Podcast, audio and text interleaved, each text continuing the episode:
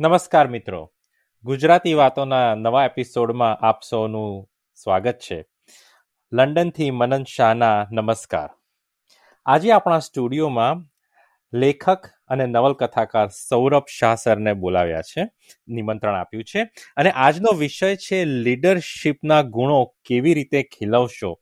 Saurabh sir, તમારું ખૂબ ખૂબ સ્વાગત છે. Thank you Manan. ઓકે આજનો ટોપિક હું શરૂ કરતા પહેલા મધર ટેરેસાનો એક કોટ રજૂ કરવા માંગુ છું.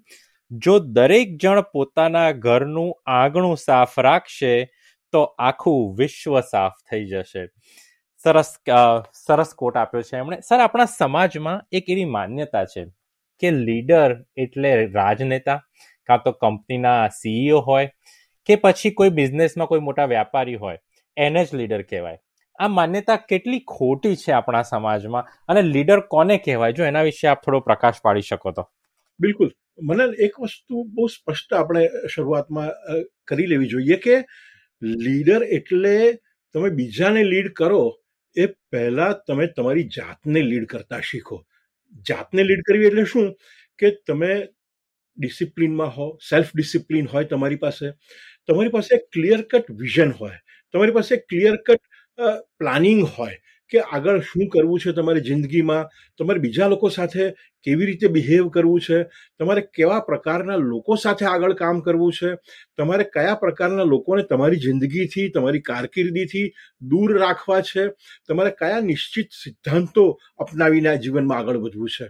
તો આ બધું જ્યારે મગજમાં ઘડાય, ત્યારે તમે તમારી જાતના લીડર બની શકો.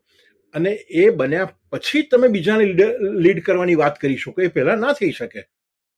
સાચી વાત છે, સાચી વાત છે. સર સર, આપણા સમાજમાં જે લીડર્સ જે હોય છે, એ લગભગ ઘરડા લોકો હોય છે એવું આપણા સમાજમાં છે. અને મારા માનવા પ્રમાણે આ ઘરડા લીડરો એ બહુ જ બહુ જ એક્સપિરિયન્સવાળા હોય છે. પણ તેના લીધે આપણો સમાજ અમુક વાર ત્રીસ, ચાલીસ વર્ષ પાછળ રહી જાય છે. કેમ કે લોકોની સિત્તેર, સાહીઠ વર્ષની ઉંમર હોય, તો એ વીસ, પચીસ વર્ષના લોકોની માન્યતા સાંભળી શકતા નથી કે સમજી શકતા નથી. અને સમાજ આખી બે પેઢી, ત્રણ પેઢી આગળ જતો રહ્યો હોય છે. વિચારોને બધું ઘણું બદલાઈ ગયું હોય છે. તો યંગ લોકોએ લીડરશિપમાં જોઈન થવું કેટલું જરૂરી છે અને એની શરૂઆત એ કઈ રીતે કરી શકે? હું એવું માનું છું મનન કે લીડરશીપને ઉંમર સાથે કોઈ લેવા દેવા નથી. તમે દાખલા તરીકે હું ફિલ્મ ઉદ્યોગનો દાખલો આપું તો. તો એ રહેમાન ટ્વેન્ટીઝ અર્લી ટ્વેન્ટીઝમાં એ માણસે રોઝા ટાઈપની ફિલ્મમાં મ્યુઝિક આપ્યું અને યાદગાર મ્યુઝિકને લગભગ નાઇન્ટી ટુમાં કે રીતનું મ્યુઝિક આપેલું. અને તે વખતે રહેમાનની ઉંમર કેટલી? વીસ બાવીસ પચીસ વર્ષની હશે. અને એ પહેલા તો ત્યાંની સાઉથની ફિલ્મોમાં તે મ્યુઝિક આપી જ ચૂકેલા. તો અને મ્યુઝિક ડિરેક્ટરે એક લીડર બનવું પડે. એને ઓર્કેસ્ટ્રા સંભાળવી પડે પોતાની ક્રિએટિવિટીને બીજાની સાથે સમજાવવી પડે. તો ત્યાંથી માંડીને લગભગ એસી વર્ષની ઉંમરે યશ ચોપડાએ જબ તક હે જાન નામની ફિલ્મ બનાવી અને તમે ફિલ્મ જુઓ સાહેબ એટલી ફ્રેશ લાગે તમને જાણે લાગે કે કરણ જોહર અથવા તો આદિત્ય ચોપરા અથવા તો સુરજ બળજાતિયા પ્રકારના ડિરેક્ટરોએ જ્યારે અર્લી ટ્વેન્ટીસમાં ફિલ્મ બનાવેલી એવી જ ફિલ્મ યશ ચોપડાએ લગભગ સેવન્ટી નાઇન કે એટીની ઉંમરે બનાવી તો એક તો લીડરશિપ ને ઉંમર સાથે એવી કોઈ લેવા દેવા નથી હા અમુક ક્ષેત્રો એવા છે કે રાજકારણ જેવા ક્ષેત્રોમાં. જેમાં એક જમાનામાં બહુ જ પેધા પડી ગયેલા લીડરો હોય અને જે લોકો મરવાને વાંકે જીવતા હોય, એવા લોકો પણ પોતાનું પદ છોડે નહીં. તો આ બધા તો શું કહેવાય કે એ નકામા માણસો કહેવાય. પણ બાકી અધરવાઇઝ નહીં તો તમે રાજકારણમાં પણ જુઓ તો એટલી મોટી ઉંમરે અચ્છા અચ્છા લીડરો આપણને મળેલા છે અને દરેક ક્ષેત્રમાં મળેલા છે. તો આ એક ઉંમર વાળી જે વાત છે એવું નથી. એ તો નાની ઉંમરના બી હવે કોઈ વીસ બાવીસ વર્ષનો છોકરો હોય યુવાન હોય તો એ એ લીડર બનવા જાય પણ એ બિલકુલ ના એનામાં લીડરશિપના ગુણો હોય. તો એ ઉંમરને કારણે કામનો છે એવું નથી. ઉંમર હોવા છતાં એ યંગ હોવા છતાં પણ એ નકામો થઈ જાય લીડર બનવા માટે. તો લીડરશિપના જે ગુણો છે અને ગુણોને તમે કેટલા શાર્પન કર્યા કરો છો એમાં કેટલું કેટલું ઉમેર્યા કરો છો એ વસ્તુ બહુ અગત્યની છે મને સાચી વાત છે સર તો પણ જે હવે જે આપણો સમાજ શીર્ષક સાથે જોડાયેલો છે કે જનરલ સેક્રેટરી હોવો જોઈએ કે પછી કંપનીના એમડી હોવા જોઈએ, પણ એ સિવાયના લોકો કઈ રીતે પોતાની લીડરશિપ કરશે? પણ અહીંયા આગળ હું જોન મેક્સવેલની એક સરસ ચોપડી છે લીડરશિપ વિશે, એના એના બી એક લાઈન તમને અહીંયા આગળ દર્શક શ્રોતાઓને કહીશ કે નેતા લીડરશિપ એ તમારા લેવલના લોકો સાથે કરવાની હોય છે તમારા ઉપરના લોકો સાથે કરવાની હોય છે તમારા નીચેના લોકો સાથે કરવાની હોય છે બધાને સાથે લઈને ચાલવાનું હોય છે. પરંતુ જો શીર્ષકની જરૂર નથી એ વસ્તુ જરાક વધારે આપણે ખોખારો ખાઈને લોકોને કહી શકીએ કે તમારે નેતા બનવા કોઈ લીડરની ટાઇટલની જરૂર નથી. એના વિશે આપ જો કંઈ વધારે જણાવી શકો તો. જરૂર. બાય શીર્ષક યુ મીન હોદ્દો અથવા તો પદ અથવા તો યસ યસ તો હું માનું છું મનન કે તમે કોઈ પણ હોદ્દા ઉપર કોઈ પણ સ્તર ઉપર કામ કરતા હો. મોટી કંપની હોય અને તમે પ્યુન હો મોટી કંપનીમાં તમે સીઈઓ હો અથવા તો એક નાનકડી સ્કૂલ હોય અને સ્કૂલના તમે પ્રિન્સિપાલ હો અથવા તો એક ક્લાસમાં મોનિટર હો અથવા તો મોનિટર પણ ન હો ક્લાસમાં તમે એક નોર્મલ વિદ્યાર્થી પણ હો તો આવા કોઈ પણ હોદ્દા વગર પદ વગર ટાઇટલ વગર તમે લીડર બની શકો છો. મેં તમને કીધું એમ સૌથી પહેલા તો તમે તમારી જાતને એક ચોક્કસ દિશામાં લઈ જતા તમારે શીખવું પડે. અને એ માટે તમે તમારી જિંદગીને કેવી રીતે ગોઠવો છો એ બહુ અગત્યનું છે. એ પછી જે અગત્યનું છે ને તમારે લીડર બનવા માટે તમારી જાતના લીડર બનવા માટે તમારી સાથેના લોકોને તમારી સાથે લેવા માટે તમારી નીચેના હોય ઉપરના હોય એ લોકોને સાથે લેવા માટે મારે પાસે ચાર મુદ્દાઓ હું તમને કહું મને વારાફરતી જેનો પહેલો મુદ્દો છે કે પેશન હોવી જોઈએ. તમે જે કોઈ પણ ક્ષેત્રમાં લીડરશિપ લેવા માંગતા હો ને તો દિવસ રાત એક ક્ષેત્રનું ચિંતન મનન તમારા મગજ ઉપર એક જનૂનની જેમ સવાર થઈ ગયેલું હોવું જોઈએ. એ પેશન વગર છે ને કોઈ પણ માણસ સાચો લીડર ન બની શકે. એ તમે ધારો કે ફાઇનાન્સ કંપનીના સીઈઓ હો અથવા તો કોઈ મેન્યુફેક્ચરિંગ કંપનીના એમડી હો અથવા તો કોઈ સ્કૂલ હોય કે ફિલ્મ લાઇનમાં હોય કે જર્નલિઝમમાં તમે એડિટર હો કે કોઈ પણ જગ્યાએ હોય તમને એક ક્ષેત્રનું પેશન હોવું જોઈએ તમને એક જનૂન હોવું જોઈએ. તમે રાજકારણમાં બી જતા હો તો પણ તમને એ પેશન હોવું જોઈએ ફિલ્ડ માટે. આ સૌથી પાયાની મુદ્દાની વાત છે મનન. સાચી વાત છે. યસ નંબર વન તમે ચાર મુદ્દા કીધા હતા. હા એ પછી પેશન પછી હું તમને કહું. કે પેશનમાં અને શોખમાં પાછો ફરક છે હું તમને કહું. કે આજે સમજો કે હું એમ કહું કે મને ફલાની વસ્તુઓનો શોખ છે સમજો કે મને હિન્દી ફિલ્મ મ્યુઝિકનો શોખ છે. એ મારા શોખનો વિષય છે. બરાબર છે? તો એમાં મારે ઊંડા ઉતરવું જરૂર નથી કારણ કે હું એક માત્ર શ્રોતા તરીકે માણી શકું છું. કોઈ પણ મ્યુઝિક હોય હિન્દી ફિલ્મનું મ્યુઝિક હોય શાસ્ત્રીય સંગીત હોય વેસ્ટર્ન ક્લાસિકલ હોય આઈ કેન એન્જોય મ્યુઝિક પણ જો મારામાં પેશન હોય ને તો મારે એ સંગીતમાં ઘણા બધા ઊંડા ઉતરવું જોઈએ. એટલે માત્ર શોખથી તમે લીડર બની જાઓ. એક ક્ષેત્રનો તમને શોખ થયો એટલે લીડર બની જાઓ એવું નથી હોતું. પેશન એટલે આખી વસ્તુ જુદી છે. શોખ ગુણ્યા એક હજાર ગણું એ એમાં તમારે રેડવું પડે. આ પહેલી વાત. છે. બીજી વાત જે છે એ પછી એમાં તમારી આવડત હોવી જોઈએ. મને ગમે એટલી પેશન હોય કે મારે પર્વતારોહક બનવું છે હા? હું દિવસ રાત એના વિશે વાંચતો હોઉં બધું જાત જાતનું જાણતો હોઉં યુટ્યુબ જોતો હોઉં અને પુસ્તકો વાંચતો હોઉં પર્વતારોહના અનુભવો વાંચતો હોઉં. પણ મારામાં આવડત જો ના હોય, મારે મારા શરીરને એ રીતે ટ્રેન કરવું પડે, મારે એ વાતાવરણમાં જવીને રહેવું પડે, સ્ટેપ બાય સ્ટેપ મારે મારી આવડતને અમુક એક્સપર્ટીસ સુધી લઈ જવી પડે. તો લીડરશિપ માટે એ આવડત બહુ જરૂરી છે. એટલા માટે જરૂરી છે કે તમે એક એવી જગ્યાએ તમારું ઓપિનિયન આપી રહ્યા છો બીજા લોકો પાસેથી કામ લઈ રહ્યા છો અથવા તો બીજા લોકોનું કામ કરી રહ્યા છો. જો તમારે આવડત નહીં હોય ને તો તમે તરત ફેંકાઈ જશો. કોઈ તમને સ્વીકારશે નહીં તમારું કામ બગાડશે. આ બે મુદ્દા થયા. ત્રીજો મુદ્દો કે તમારામાં પેશન હોય આવડત હોય પણ સાહેબ જો તમારામાં મહેનત કરવાની દાનત ના હોય ને તમે ક્યાંય ના ના રહો આપણે જોઈએ છીએ કે જે લોકો એશો આરામની જિંદગીમાં પડી જાય છે જે લોકો સમયને ટેકન ફોર ગ્રાન્ટેડ ગણે છે જે લોકો એ વિષયની જે મૂળ વસ્તુ છે એમાં પડવાને બદલે એનાથી જે આજુબાજુનો જે ગ્લેમર છે એમાં પડી જાય છે. તો એ નહીં ચાલે તમારે ટ્વેન્ટી ફોર બાય સેવન તમારી આવડતને શાર્પન કર્યા કરવી પડે. તો એ મહેનત અને ચોથી અને સૌથી મહત્વની વસ્તુ મારી હિસાબે એ છે કે તમને સૌનો સાથ લેતા આવડવું જોઈએ. ઘણી વાર શું થાય છે કે આપણે ઇક્યુ આપણો ઇમોશનલ ક્વેશ્ચન પ્રોપર હોતો નથી. તો આજે સમજો કે કે મારી સાથે કોઈક સારી રીતે વાત કરે તો મને થાય કે હા હા તો મારું કયું માનશે એટલે હું એને સાથે રાખું. અને કોઈક મારી સાથે એકદમ સ્ટ્રેટ ફોરવર્ડ વાત કરે અને કોઈ વખત મને અપમાન થાય એ પ્રકારની વાત કરે મારી સાથે અસમત થતા હોય તો મને લાગે નહીં આને દૂર દૂર રાખવું જોઈએ. ના, એવું નથી. તમારે કોઈ પણ વ્યક્તિની એબિલિટીઝને ચકાસવી જોઈએ. તમારી સાથે એ કેવો સંબંધ રાખે છે અને કેવો નહીં, એ જુદી વસ્તુ છે.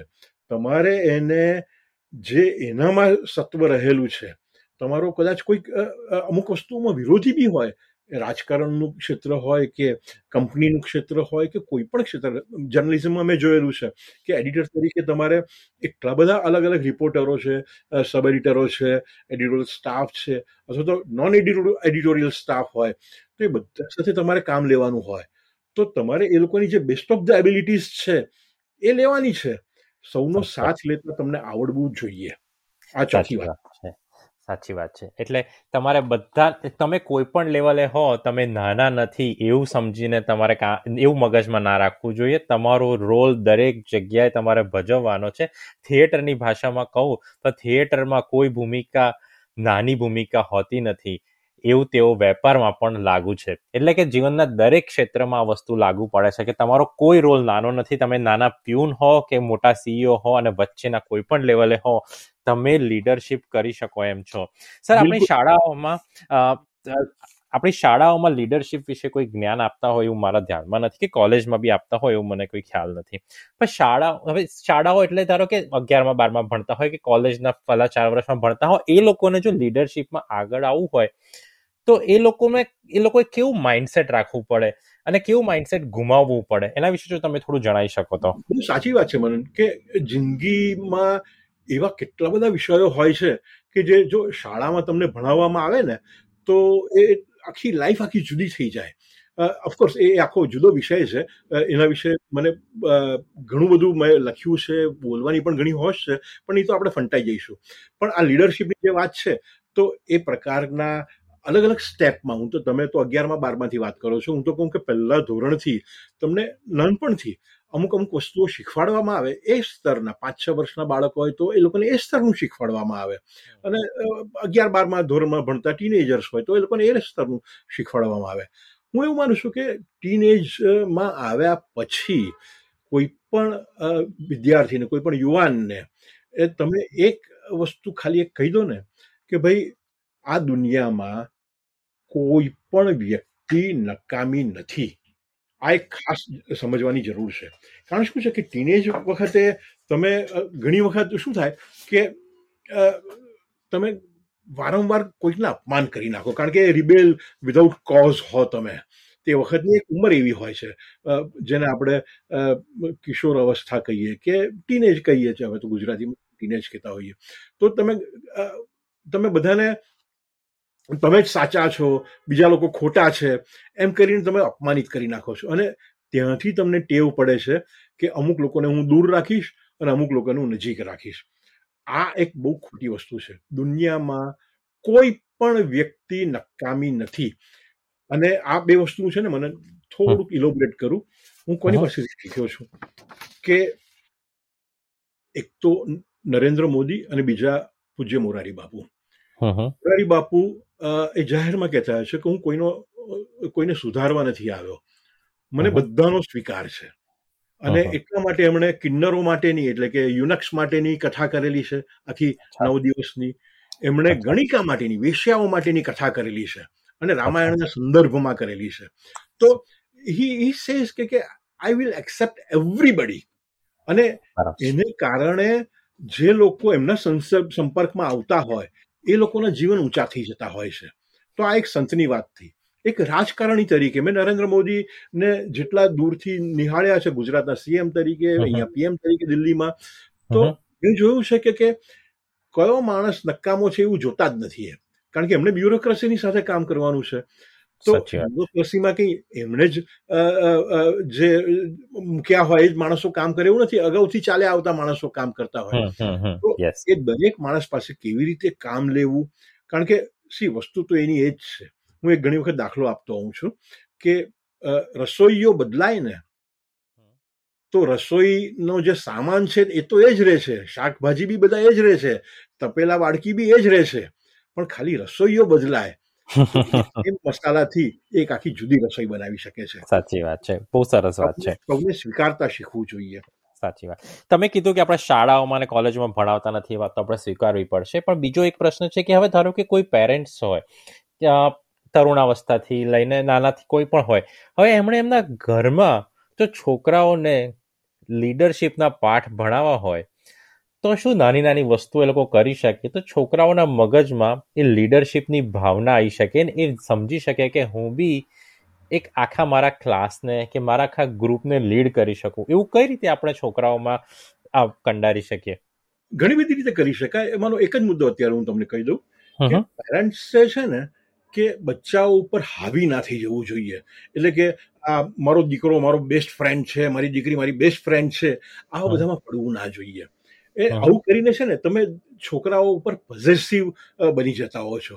એના કરતા પેરેન્ટ્સે છોકરાઓનું અટેન્શન બધું પેરેન્ટ્સ તરફ હોય એને બદલે નવી નવી વ્યક્તિઓ તરફ અટેન્શન એ લોકોનું જાય એ પ્રમાણેનું એક્સપોઝર આપવું જોઈએ. દાખલા તરીકે સમજો કે હું ઘર કુકડી માણસ છું હા? મને મને સ્પોર્ટ્સમાં રસ નથી. તો મારે જોવું જોઈએ કે જે જે લોકોને સ્પોર્ટ્સમાં રસ છે હું જેમને હું ઓળખું છું, એમનાથી મારા બચ્ચાઓ એક્સપોઝ થવા જોઈએ. ધારો કે મને સંગીતમાં રસ નથી, અથવા તો કોઈ અમુક જેવા ક્ષેત્રોમાં મને રસ ન હોય, એવા ક્ષેત્રોની વ્યક્તિઓ સાથે હું ક્યાંક ને ક્યાંક સંપર્કમાં આવું અને મારા બાળકો, મારા સંતાનો એ પ્રકારના ક્ષેત્રોમાં રસ લેતા થાય. આ એક બહુ જરૂરી છે. અધરવાઇઝ નહીં તો શું થાય છે કે છોકરા છોકરીઓના મનમાં આપણે નાનપણથી કે હું મારા બાપા જેવો બનીશ, મારા ફાધર જેવો બનીશ, હું મારા મમ્મી જેવો બનીશ તો એ ઉલટાના સંકુચિત થઈ જાય છે એને કારણે. આ એક બહુ જરૂરી છે કે હવે આજે તમે સમજો કે ફિઝિયોથેરાપિસ્ટ છો. હા તમને સ્પોર્ટ્સમાં પણ રસ છે. અને તમારા પત્નીને ચાર વિષયમાં રસ હશે તમને બીજા આઠ વિષયમાં રસ હશે. તો તમારા સંતાનોને તમારે બીજા પચાસ અલગ અલગ ક્ષેત્રોના લોકોને જે તમે ઓળખતા હશો તો એ લોકોના ઘરે અવર જવર થાય એમના છોકરાઓ સાથે એ હળે ભળે. તો એક એક એ લોકોનું વિશ્વ ખુલે. અને મોટા થઈને એ લોકો વધારે આપણા કરતા વધારે મોટા વિશ્વમાં પ્રવેશતા થઈ જાય. બહુ સાચી વાત છે સર. બહુ સરસ વાત છે. આપણા સમાજમાં છે લીડરશિપનું એક શૂન્યાવકાશ છે એ આપણે સ્વીકારવું પડશે. યંગ લોકોનું શૂન્યાવકાશ છે. હવે એ શૂન્યાવકાશને લીધે આપણે સમાજમાં ઘણી બધી વસ્તુઓ ગુમાવીએ છીએ અને જે અમુક જે લીડરો જે બની બેઠા છે એમને આપણે ફોલો કરવા પડે છે. કેમ કે અમુક પાસે અમુક વાર આપણી પાસે કોઈ વિકલ્પ હોતો નથી. તો યંગ એ યંગ એટલે હું પચાસથી નાના સાહીઠથી આગળ કે સિત્તેર તમે યંગ જ છો બધા. કોઈ પણ વ્યક્તિને લીડર બનવું હોય, તો એણે એક કશું જ એને સરસ આવડત છે, સરસ પેશન છે, તો એ એના કઈ રીતે લીડ કરી શકે પોતાના સમાજને, પોતાના ગ્રુપને અને સમાજ માટે કેટલું જરૂરી છે? એ લીડર્સે આગળ આવવું કેટલું જરૂરી છે? એ વિશે જો આપ જણાવી શકો તો. મને એમાં દરેક ક્ષેત્રની પોતપોતાની અલગ અને આગવી સમસ્યાઓ હોવાની. રાજકારણમાં યંગસ્ટર્સ બહુ ઓછા આવતા હોય છે. કમસે કમ ભારતમાં તો જોયું છે. અને જે યંગસ્ટર્સ આવતા હોય છે કાં તો એ રાજકારણીઓ એમના મા બાપ હોય તો આવતા હોય છે અથવા તો પછી વંઠેલા ટાઈપના જે સમાજ માટે શું કહેવાય કે ઉપયોગી ન હોય એ પ્રકારના લોકો આવતા હોય છે. જે ખરેખર ટેલેન્ટેડ હોય જે લોકો બહુ ઉચ્ચ અભ્યાસ પણ કરતા હોય તો એવા લોકો બહુ ઓછા રાજકારણમાં આવે છે. કારણ કે એક પરસેપ્શન બની ગયું છે કે રાજકારણ તો એક ગંદો બિઝનેસ છે એવું નથી. રાજકારણમાં તમે લાલકૃષ્ણ અડવાણી અને નરેન્દ્ર મોદીથી માંડીને કેટલા બધા સરસ સરસ રાજકારણીઓ તમે જોઈ ચૂક્યા છો. તો રાજકારણમાં નથી આવતા એનું કારણ કે એક પરસેપ્શન ખોટું છે.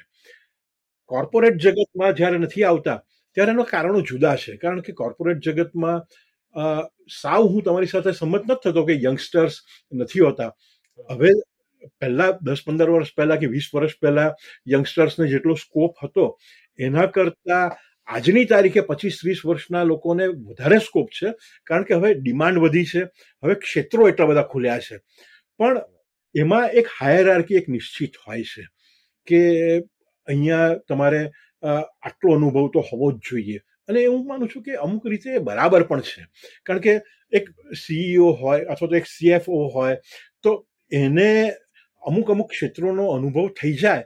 પછી જ એ પોતાના ડિપાર્ટમેન્ટ ઉપરાંત એને બીજા ડિપાર્ટમેન્ટોનું પણ જ્ઞાન મળે. તો પછી એને તમે વધારે મોટી જવાબદારીઓ આપી શકો. જર્નલિઝમમાં જોઈએ તો એક જમાનો હતો કે જર્નલિઝમમાં બહુ મોટી ઉંમર થાય પછી તમે તંત્રીઓ તંત્રીના હોદ્દા પર રહી શકતા હતા.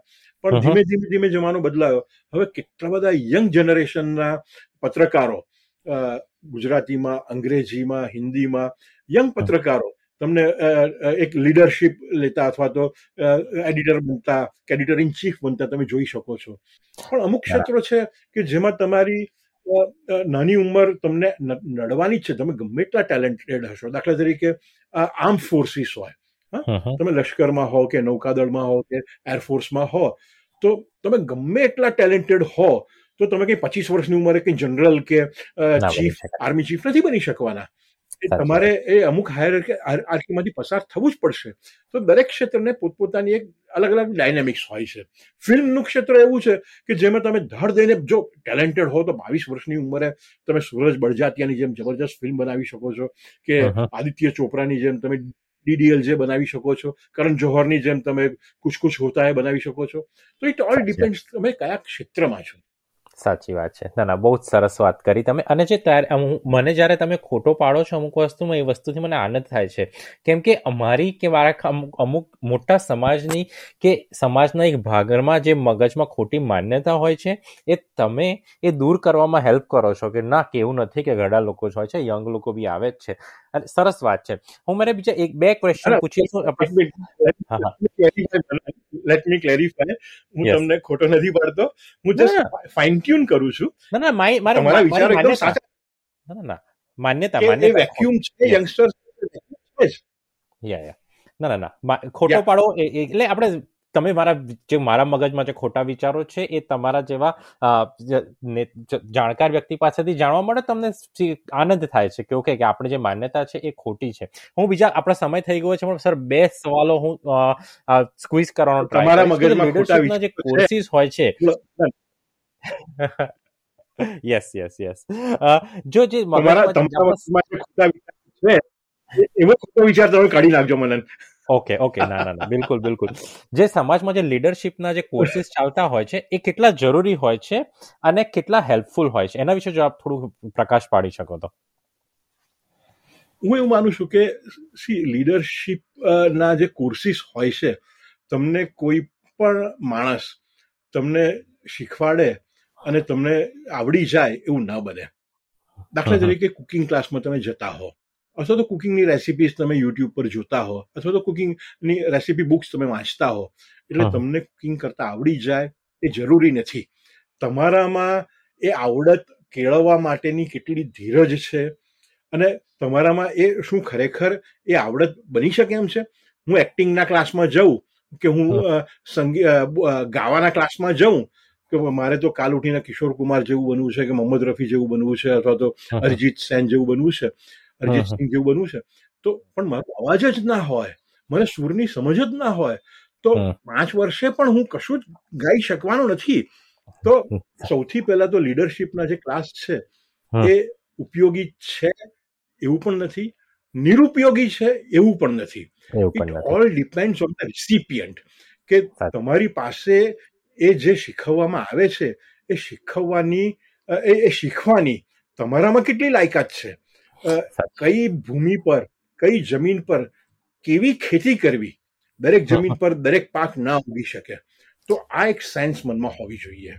સાચી વાત છે સર. સર બીજો એક પ્રશ્ન કે જે લીડરશિપ જે હોય છે એને કઈ કઈ મુશ્કેલીઓનો સામનો કરવાની તૈયારી રાખવી જોઈએ? જેથી એ મુશ્કેલીઓનું જે એને ખબર હશે ને તો એ જો લીડરશિપ વિશે વિચારતો હશે કે એનો પ્રયોગ કરતો હશે ને તો અડધે રસ્તેથી કદાચ પાછો નહીં આવે. તો કઈ કઈ ચેલેન્જીસ માટે લાઈફમાં રેડી રહેવું જોઈએ? મને એમ લાગે છે કે સૌથી પહેલા તો એનામાં ધીરજ હોવી જોઈએ.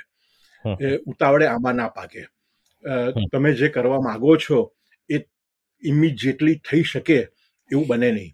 બીજી વાત છે અપમાનો ગળતા આવડવું જોઈએ. કારણ કે જેમ જેમ તમે આગળ વધશો જેમ જેમ વધારે ને વધારે સફળતા થતી મળતી જશે તમને એમ એમ તમારા વિરોધીઓ વધારે ને વધારે તમને સતાવતા જશે. તે વખતે તમારે યાદ રાખવાનું કે એ અપમાનો કરતા હોય તો તમારી તરફ ધ્યાન નહીં રાખવાનું. એ લોકો તો જાણી જોઈને તમારા અપમાન કરે છે કે જેથી તમે સ્લો ડાઉન થઈ જાઓ. તમે અટકી જાઓ. જો તમે અટકી જશો અને વિચાર્યા કરશો કે આ ટીકાકારને હું શું જવાબ આપું શું જવાબ આપું તો એ પેલો સફળ થશે એના પ્રયત્નોમાં. અને ત્રીજી અને સૌથી મહત્વની વસ્તુ એ છે કે જે વિઘ્નો આવતા હોય છે એ દરેકે દરેક વિઘ્નો વાસ્તવમાં તો તમને અનુભવ વધારે ને વધારે મળે. તમારો અનુભવ વધારે ને વધારે સઘન થાય એટલા માટે એ વિઘ્નો આવતા હોય છે. આ એક મેન્ટાલિટી મને રાખવી જોઈએ. સાચી વાત છે. સારા જે નેતા હોઈ શકે કે સારા જે લીડર હોય એ સમાજને કેટલો બદલી શકે? સારો કુંફુ કરાટેનો કોઈ ખેલાડી હોય અને જો એ એ કોઈ સરસ દરરોજ સવારે કે સાંજે સારા ક્લાસીસ કરતો હોય, સારા સંગીતના ટીચર હોય, તમને આવડતું હોય, લોકોને શીખવાડતા હો, તો કેટલી સારી સારી કળાઓ આપણે વધુમાં વધુ યંગ લોકો સુધી આપણે પહોંચાડી શકીએ. એટલે તમારામાં જે પણ આવડત હોય, તમે નાનું ગ્રુપ બનાવો અને લોકોને શીખવાડો અને તમે એ રીતે બી તમે લીડરશિપ કરી શકો છો. સર, જતાં પહેલાં હું છેલ્લા પુસ્તકો વિશે થોડીક વાત કરી લઈએ. મારા ફેવરિટ જે લીડરશિપના બુક્સ છે, એમાં જોન મેક્સવેલ અને રોબિન શર્મા અને શીર્ષક વિનાનો આગેવાન છે. જો તમે કોઈક સારા, જો, જે લીડરશિપ વિશે કોઈક શીખવા માંગતું હોય એને વિશે જો કોઈ સારા એક કે બે પુસ્તકોના નામ અને જતા પહેલા એક બે લીડરશિપ વિશે વાતો કરી શકો જણાવી શકો તો. એક તો સેવન હેબિટ્સની સિરીઝ જેમણે શરૂ કરી. મારી હિસાબે એ એ એ ઘણું પાયોનિયરિંગ કામ એમણે કરેલું છે. એટલે એ સેવન હેબિટ્સ ના રાઇટર મને અત્યારે નામ જીવે નથી ચડતું. એ એક એની પછી સેવનની ઘણી બધી સિરીઝો આવી. તો એ તમારે ખાસ તો કરવું જોઈએ. I think Stephen Covey Stephen કોવેની છે સ્ટીફન કોવી તો એ સ્ટીફન કોવીએ પાયાની જે પછી તો એક ધંધો ચાલ્યો એટલે ઘણો ચાલ્યો. પણ એ બેઝિક જે સેવન હેબિટ્સ આઈ થિંક ગુજરાતીમાં બી કદાચ ટ્રાન્સલેટ છે બિલકુલ છે. બહુ જરૂરી છે. સેકન્ડલી મને એક ખબર છે કે જેના વિશે મેં લખેલું એ પુસ્તકનું નામ દઈને મેં લખેલું છે સંદેશની કોલમમાં.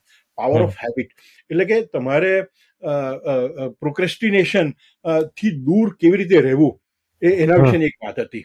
અને એ એક પ્રોક્રેસ્ટિનેશન એટલે કે તમે બહુ જ કરતા હો લેખની શરૂઆત જ એ રીતે કરેલી કે હું લગભગ બે એક વર્ષથી આ વિષય ઉપર લખવા ધારતો હતો. તમારે કેવ આદત કેવી રીતે કેળવવી? અને એનો એક સિમ્પલ ઉપાય છે કે ખરાબ આદતો તમારી કઈ છે એ તમે જુઓ અને તમારે કઈ સારી આદતો કેળવવી છે એ જુઓ. અને સિમ્પલ તમારે ખરાબ આદતોને દૂર કરવાની જરૂર જ નથી. તમે સારી આદતોમાં આગળ વધ્યા કરશો ને તો આપો ખરાબ આદતો માટેનો ટાઈમ એનર્જી થિંકિંગ એ ઓછું થઈ જવાનું છે. સાચી વાત છે એક વાત કરીશ કે લીડરશીપમાં એક બહુ મોટી વસ્તુ એ છે કે તમારે આજ્ઞાંકિત બનવું પડે. તમે દેશના વડાપ્રધાન પણ હો ને તો પણ તમારે કેટલીક બાબતોમાં બીજાનું કહ્યું માનવું પડે. તો તમે છે ને કે વિશાળ હૃદયના બની શકો. શેરના માથે સવા શેર હોવાનો જ છે. તમે તમે એમ માની અને ચાલો કે ચલો હવે હું કંપનીનો સીઈઓ થઈ ગયો અથવા તો હું કંપનીનો માલિક થઈ ગયો. મારે કોઈની સલાહની જરૂર નથી મને કોઈની શિખામણની જરૂર નથી. ના એવું નથી. તમારામાં એટલો વિવેક હોવો જોઈએ કે તમારા માટે શું સારું છે તમારી તમારે તમારી આસપાસના લોકો માટે શું સારું છે. તો એ તમારા પોતાના વિચારોથી કંઈક જુદું પણ હોય ને તો પણ એ અપનાવતા શીખવું પડે તમારે. મને. બહુ જ સરસ વાત છે. છેલ્લે હું એક બે વાતો જણાવવા માંગુ છું કે શીર્ષ જે જે નેતા હોય છે, કે લીડર હોય છે, એ લોકો જન્મતા નથી. એ તમારા અભિપ્રાયથી તમારા તમારા અભિગમથી અને જે સૌરભ સરે જે ચાર જે પોઈન્ટ્સ આપ્યા છે, પેશન, આવડત, મહેનત અને સાથ, એ સાથે તમે જીવનમાં તમે કેળવશો, એનાથી બનતા હોય છે. બીજું એક વસ્તુ છે કે જો તમારે કોઈ પણ વસ્તુમાં પ્રારબ્ધ બનવું એકદમ આમ એક્સપર્ટ બનવું હોય તો તમારે દસ હજાર કલાક એની પાછળ આપવા પડે. દસ હજાર કલાકનું એક સરસ ચોપડી છે. જો સમય મળે તો વાંચજો તમે શ્રોતાઓ.